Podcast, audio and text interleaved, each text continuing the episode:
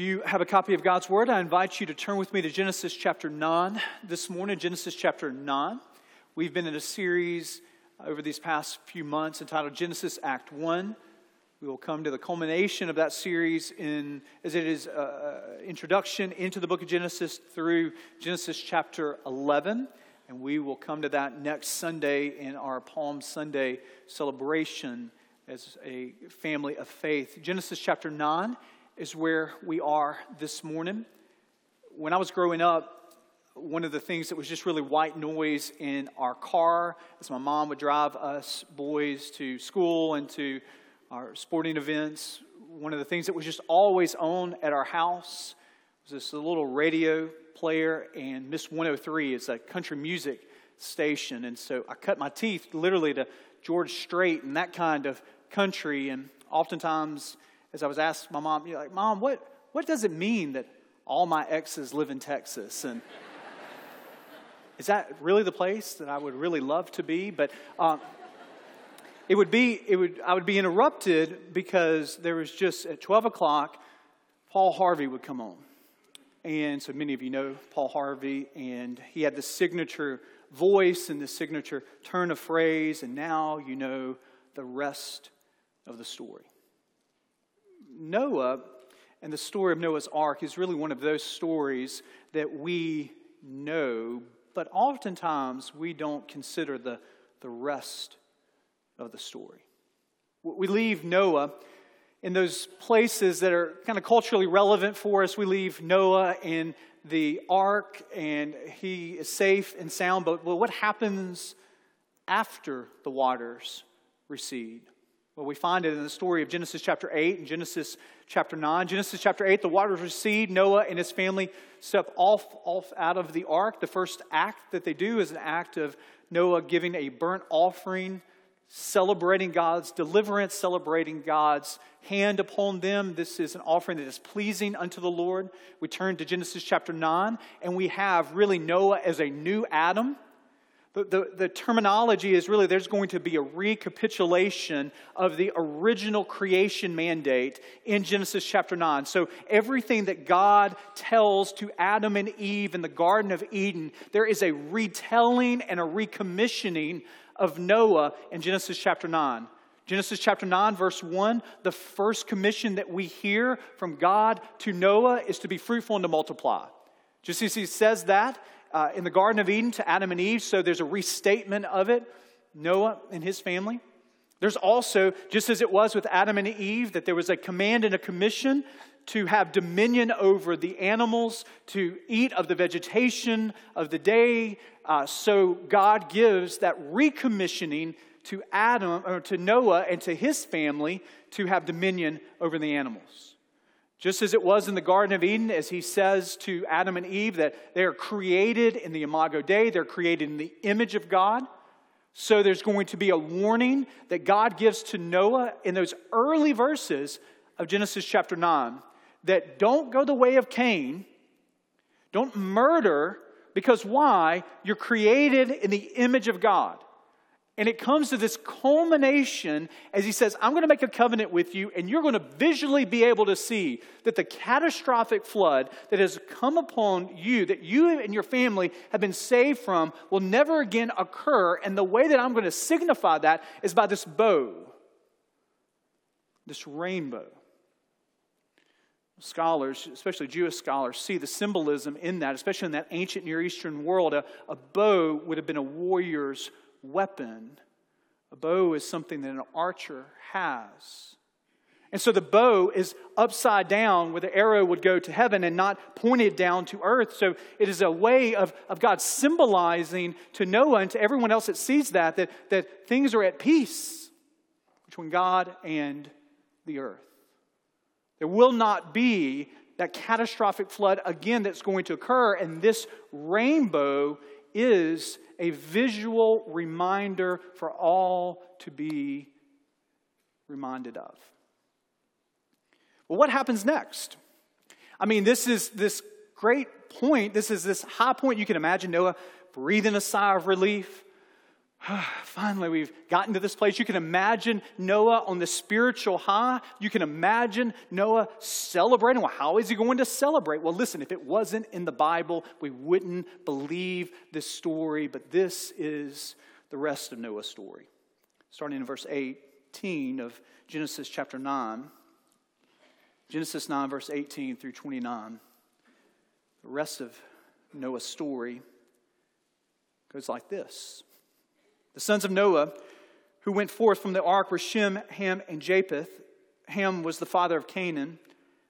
These three were the sons of Noah, and from these the people of the whole earth were dispersed. Noah began to be a man of the soul, and he planted a vineyard. He drank of the wine and became drunk, and lay uncovered in his tent. And Ham, the father of Canaan, saw the nakedness of his father and told his two brothers outside. Then Shem and Japheth took a garment, laid it upon both of their shoulders, walked backward, covered the nakedness of their father. Their faces were turned backward, and they did not see their father's nakedness. When Noah awoke from his wine and knew what his youngest son had done to him, he said, Cursed be Canaan, a servant of servants shall be to his brothers. He also said, Blessed be the Lord, the God of Shem, and let Canaan be his servant. May God enlarge Japheth, and let him dwell in the tents of Shem, and let Canaan be his servant. After the flood, Noah lived 350 years, and then in verse 29, all the days of Noah were 950 years, and he died. There is a realness and there is a rawness to this story. We can decorate our rooms of our young children with Noah's Ark, but, but generally, we don't get to the drunkenness and the nudity in our vacation Bible school stories. And reason, I mean, that, I mean, obviously, there, there's a sense in which it, it is much easy to sanitize and to keep this story as a cozy Sunday school story without going into the rest of the story. But it is important for you to hear, Dawson, that God did not choose to edit out of his revelation the frailty of humanity. He, he didn't choose to give us this, this sense of, of all of the rough edges being excised out of Scripture. Actually, we get the rest of the story, and here is Noah in his drunken stupor cursing his children with a hangover the next morning. And this is Noah, first round ballot Hall of Faith Noah.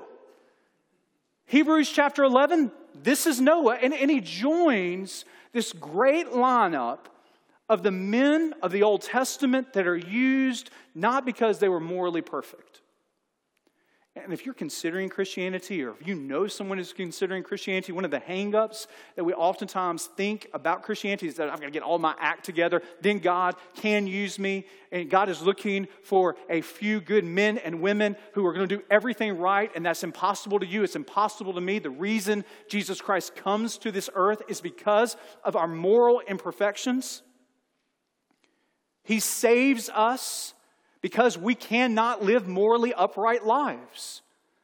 And so Noah should not be surprising to us that he is the lead-off hitter, hitter in an Old Testament lineup with a lot of moral imperfections. Just right after Noah, we're going to get Abraham, who is a liar. Right after Abraham, we'll get Jacob, who's a deceiver. Right after Jacob, we'll get Joseph, who is this really cocky dreamer. Once we get to Joseph, we're going to get to Egypt, and we'll get to Moses, who's a murderer. And right after Moses, we'll get to David, who in the midst of his adultery covers up this murderous plot. So all throughout the Old Testament, there's a lot of moral imperfection. So if you've messed up,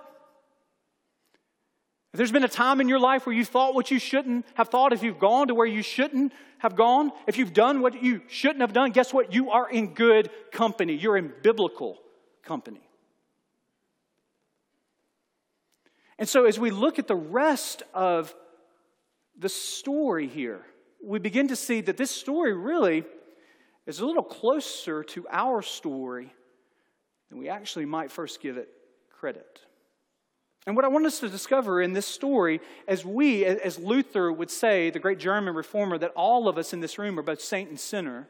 All of us in this room that have experienced the grace of Jesus Christ, that we are simultaneously saint and sinner. And there will be a day when you gaze upon God in all of His perfection for an eternity where all of our imperfections will be washed away forever. And they will be burned away forever. But until that eternal day, you and I, we will be individuals who are both saint and sinner. So as we look at this story, we have spiritual highs in this story and we have spiritual lows in this story. And it's instructive for us because as we look at Noah's story, we are reminded that spiritual highs are often followed by significant bouts of temptation. That spiritual highs are often followed by significant bouts of temptation. Look again in Genesis 9. What is Noah's sin? Noah's sin is allowing God's good gift to be abused in his life. He is a man of the soul, he plants a vineyard, and sin and shame occurs not by him drinking wine, by the abuse of God's good gift. It leads him to be uncovered in a tent. His son ends up mocking him to his two brothers. And so there is a sense, while it is not the main point of this passage, it is a point that we should not too quickly pass over. That God's good gifts can be abused in your life and in my life. And while alcohol is not condemned in Genesis chapter 9, it is the first example that we have that comes with a caution. It comes with a pretty illustrative caution of how a good gift of God can be abused, and there is not a family in this room. There is not an individual in this room.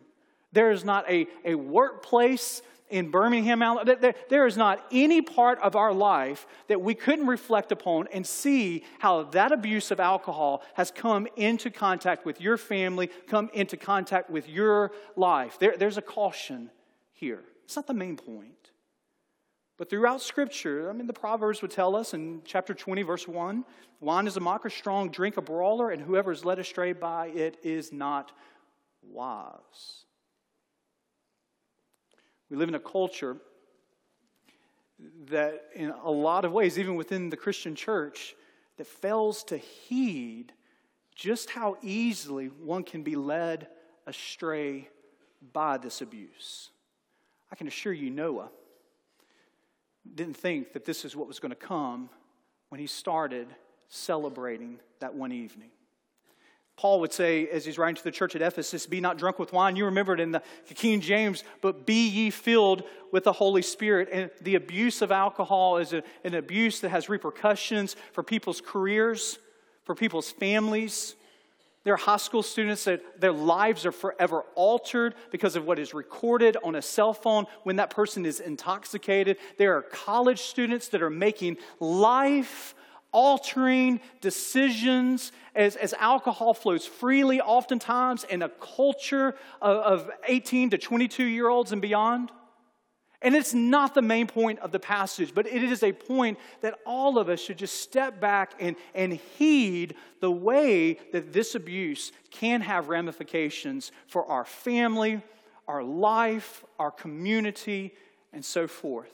But there's a greater point, more significant point than even that little aside there. And that point is back to this place that spiritual highs are oftentimes followed by significant bouts of temptation. Noah, at this place of the spiritual high, finds significant and strategic temptation that accompanies it. And this is true. This is true for a church, it is true for an individual, uh, our, our, sanctuary choirs led us so beautifully in our 940 service, and what a wonderful job in our choral praise at the outset today at 11. But at our 825 service, I looked back and there were 14 year olds and 15 year olds and 16 year olds and 17 year olds in our 825 service. Our, our chapel choir was leading us. And I told them what you know and if you're a teenager here, you need to hear this that oftentimes the most strategic temptation in your life is going to be after the spiritual highs here at Dawson. So oftentimes it's after chapel choir tour where Satan has a target on that junior in high school oftentimes it's after the disciple now that God uh, is leading that person and doing some wonderful things in their life where Satan wants to douse the fire that is a flame of God's Spirit and God's Word in that high school student's life. And it's true, not just for teenagers, but you go on a mission trip. We just had a, had, had a, uh, a report of a group that got back from Haiti And I don't think that after every van that breaks down that Satan is messing with the transmission, but it's not surprising to me as they were coming back last night that the van breaks down. There is something about these spiritual high points, whether it be after a mission trip, after a retreat. It's true collectively as a church. We can all give examples of when God begins to move in a church, there is always going to accompany that the temptation of disunity and distraction in that church's life. Why is that the case? Well, all we have to do is look at Jesus himself. Luke chapter 3, Jesus is wet behind the ears with his baptism. He hears the voice from above that his heavenly Father say, This is my son. And in him I am well pleased. And it is after that that Satan strategically tempts him in the wilderness. And we oftentimes come up with this interpretation that Satan is getting Jesus at his lowest point. He hasn't eaten for 40 days and 40 nights, but I actually, I actually think it's the opposite. I mean, this is after this significant moment of his baptism, this significant reminder that he is God's son, a holy God, holy man, has a purpose behind him. He hears that declaration from heaven. It is not surprising that it is after this spiritual high that Satan comes to tempt. And so, no, be alert in your life, our life as a collective church that the darts of Satan oftentimes are strategically used, not in spiritual lows, but after spiritual highs. There's a corollary point. While we see in Noah's life something that happens after a spiritual high, we also see, uh, we also see the effect of a spiritual low. And that's the final point that I want us to see in this passage here that spiritual lows often leave a ripple effect of consequences you just can't read this story without seeing that Noah's impulsive decision and the abuse of this good gift has a ripple effect that not only affects his nuclear family, but is going to affect his family down the road, with grandchildren, even those that are not even there. Why was Canaan cursed? You can miss this in the details of this, but, but Canaan's not the one who sees his grandfather uh, in, uncovered in the tent. It, it is, it's Ham. And Ham's fourth son is Canaan. So the questions begin to pile up as we're reading Genesis chapter 9. Why does Noah curse his grandchild because of his son's issue? And then we begin to say, well, what is the issue? What did Ham do? I mean, it just seems as if, uh, you know, Noah's dad does something he shouldn't do here. And in the midst of being uncovered in the tent, he happens upon him. So, why is this a sin? What is the issue? Why does a curse come? That's another question that comes at this text. And then when you come at this text, you know you have a whole interpretation and a history of interpretation that has come around this text. You know, Genesis chapter 9 has been a text that has been taken out of its context and used as a proof text, that then was a pretext for one of the most horrendous misuses of the Bible to justify the institution of slavery in the antebellum South and across, across many places. That this, this passage that we're reading right here, and it's a good reminder that Satan oftentimes uses texts out of their context and they become pretext for all kinds of, of horrendous interpretations. And we just need to stop and just say, this is not what this passage is about. Well, then what is it about? So Ham's sin is the question. Ham sinned. And so his sin is not that he saw his father Noah uncovered, but rather it's, it's right there at verse 22 and trying to understand what is going on in verse 22, contrasting his response to his brother's response. If you look at verse 22, you note that Jewish and Christian interpreters look at verse 22 and see that he goes out, Ham does, and he tells his brothers of his father's shame and that he's uncovered in the tent. And notice the response of the brothers. They go immediately in, they cover. And they do it in a way where they're not looking at him, they, they come in backwards. And so most interpreters of this passage say that this is one of the first examples of an individual breaking one of the Ten Commandments here explicitly, and that is to not honor your father and your mother. That Ham, in the way, goes out and he mocks his father in the midst of his shame. And his brothers are trying to honor their father. And so that is the sin that occurs. But we still insist boy, that's a lot of punishment for this son's sin that's going to be passed down to his children, Noah's grandchildren. That's not fair. And you know something? You're exactly right. The effects of sin are not fair. My sin, your sin, our sin, it will affect people that did not have a single thing to do with our decision.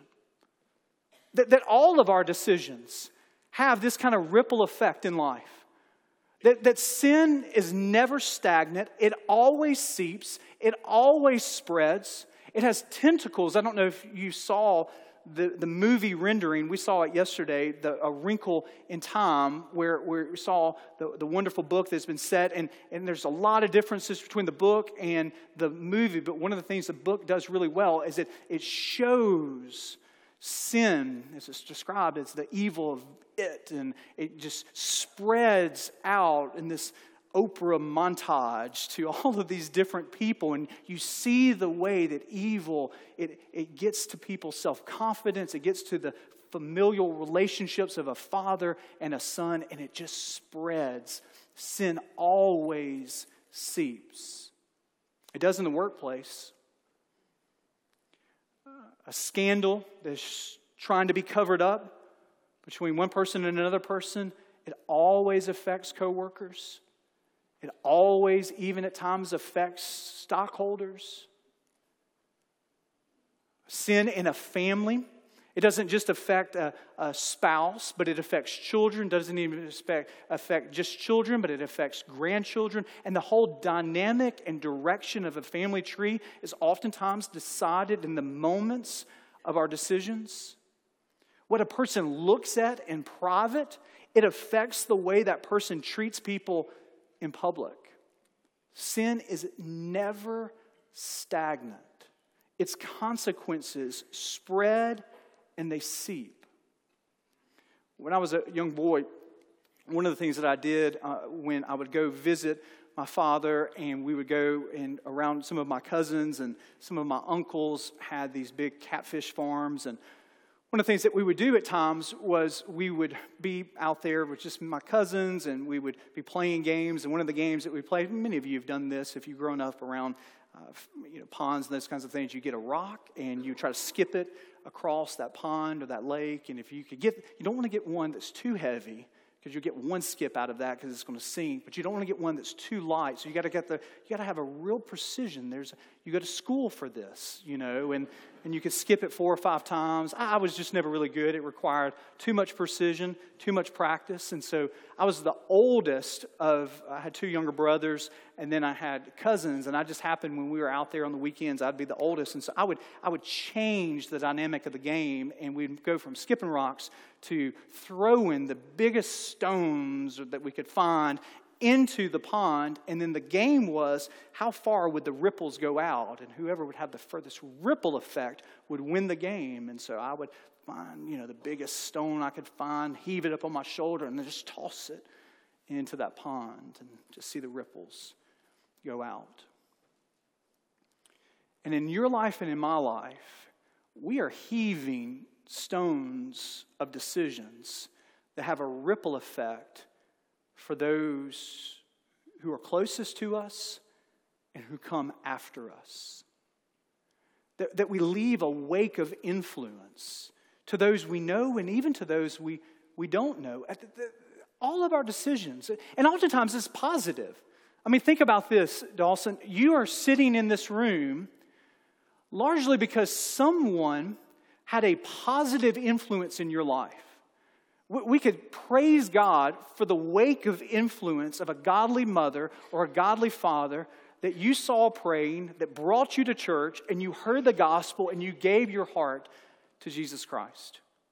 We could think about some of you in this room that, that live close to a church and you walked to that church and there was a godly Sunday school teacher that took you in and loved you, or, or maybe a teacher or a coach. I remember the first time I heard the gospel clearly presented, it was an eighth grade social studies teacher and football coach. And I praise God for the influence of men and women that are represented in this room. And if, if every one of you had this mic right here and you walked up here, you could say, I thank God for the influence, and you would name teachers, mothers, fathers, grandparents, coaches, Sunday school teachers. And we praise God for the wake of influence. And I think it's important for us to be reminded that we are actually sitting in this sanctuary because of the wake of influence of people that in 1920 took a huge step of faith and said, We are going to establish Edgewood Baptist Church.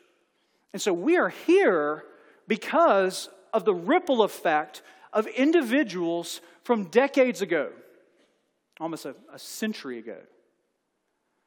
But on the flip side of that, while our ripples can create a positive wake, our ripples also can create a negative wake. And it is important for us to understand because Satan wants to sell you the lie that when you sin, it's only about you. He wants to remove from your vocabulary the, the plural corporate pronouns. He, he, uh, he only wants you to think that your sin is about you. It's my right, my decisions, my life. And he doesn't want you to see, because he's the ultimate deceiver, he doesn't want you to see that there is a Canaan that is affected by my decisions. That, that there's an our and there's a we and there's an us that is affected by the ripple effects of your decisions and my decisions. And Noah is living in the midst of that in Genesis chapter 9. I love this about Noah's story because in Genesis chapter 6, we hear him described as blameless, righteous, upright. He does everything that God commands. And then we get, after this tremendous spiritual high, to Genesis chapter 9, and he's in this drunken stupor in the midst of his nudity, and there is ripple effects that are going to affect all of his grandchildren. And there's something instructive for all of us to hear because we vacillate as believers between Genesis 6 and Genesis 9 that no matter how many faithful steps that we take, we're never immune to temptations that will have lasting consequences when we heed them and give in to them. But there is good news for any of you in this room that have traveled down the road of Genesis 9. There, there's good news for any of you in this room that are traveling down the road of Genesis chapter 9. There is good news for any and every one of us that are here today that are in the midst of hearing the siren song of temptation calling us to heed and to follow and that good news is, is there is never a time that is too late for you well, for you to turn around. If you travel from Mobile, Alabama to Hattiesburg, Mississippi, you're going to be on Highway 98. And it's always interesting to me if you are traveling and you go through Mobile, let's just say you're going back from Orange Beach, you've got relatives that live in Hattiesburg, you've got to go to the University of Southern Mississippi. If you're traveling down 98, I don't know exactly what mile marker it is, but after you get out of Mobile, maybe it's 15 miles, maybe it's 20 miles, but you'll see a big sign as you're going into Mississippi that says Mobile. And then under Mobile, there is a U turn sign. It is this way of saying if you are trying to go to Mobile, you're going the wrong way.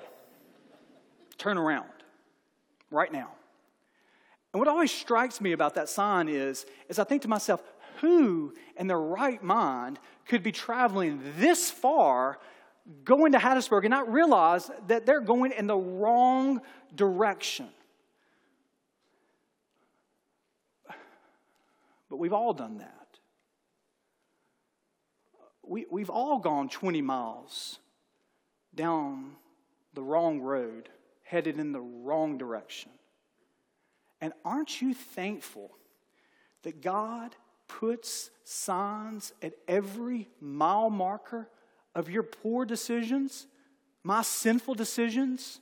Reminders to say that no matter what you've thought, it's not too late for you to turn around.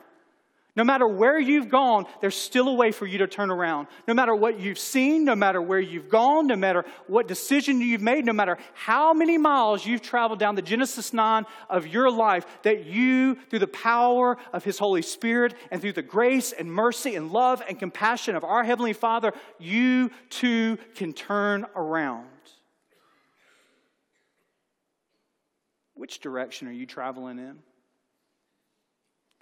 A direction of obedience that will have a wake of influence that is positive to you, to those who are close to you, and those who come after you? Are you traveling down a Genesis 9 road that will have negative ripples for you and for those around you and those who come after you? What stones are we throwing into the pond of our life? Stones of obedience as stones of disobedience. Thank you, God, that no matter how far in the wrong direction that we go, we're never, never out of your sight. And never do we travel out of the ability to turn around. Let us pray. Gracious God, thank you for your word, a word that speaks to our hearts. I pray that all of us will be reminded of the wonderful gospel truth that if we confess our sins, you are faithful and just to forgive us of our sins and to cleanse us from all, all unrighteousness. And there's some of us in this room that are struggling with little things that have crept up in our lives that have us on a path that cumulatively is a path of disobedience and, and it wasn't even a volitional decision. It was just it just seeped into us and we see that we've gotten pretty far down the road out of your perfect will for our lives. There's some of us that we've seen the signs of temptation and, and we've driven longing to go further and further and further in further in the wrong direction May today be a day that we hear you calling us to turn around, to come back to your plan, to your way. May we realize that your grace, your compassion, your love, your mercy, it follows us no matter how many miles we go in the wrong direction, that you still desire to call us home. It's in your name we pray compassionate, grace filled name of Christ. Amen.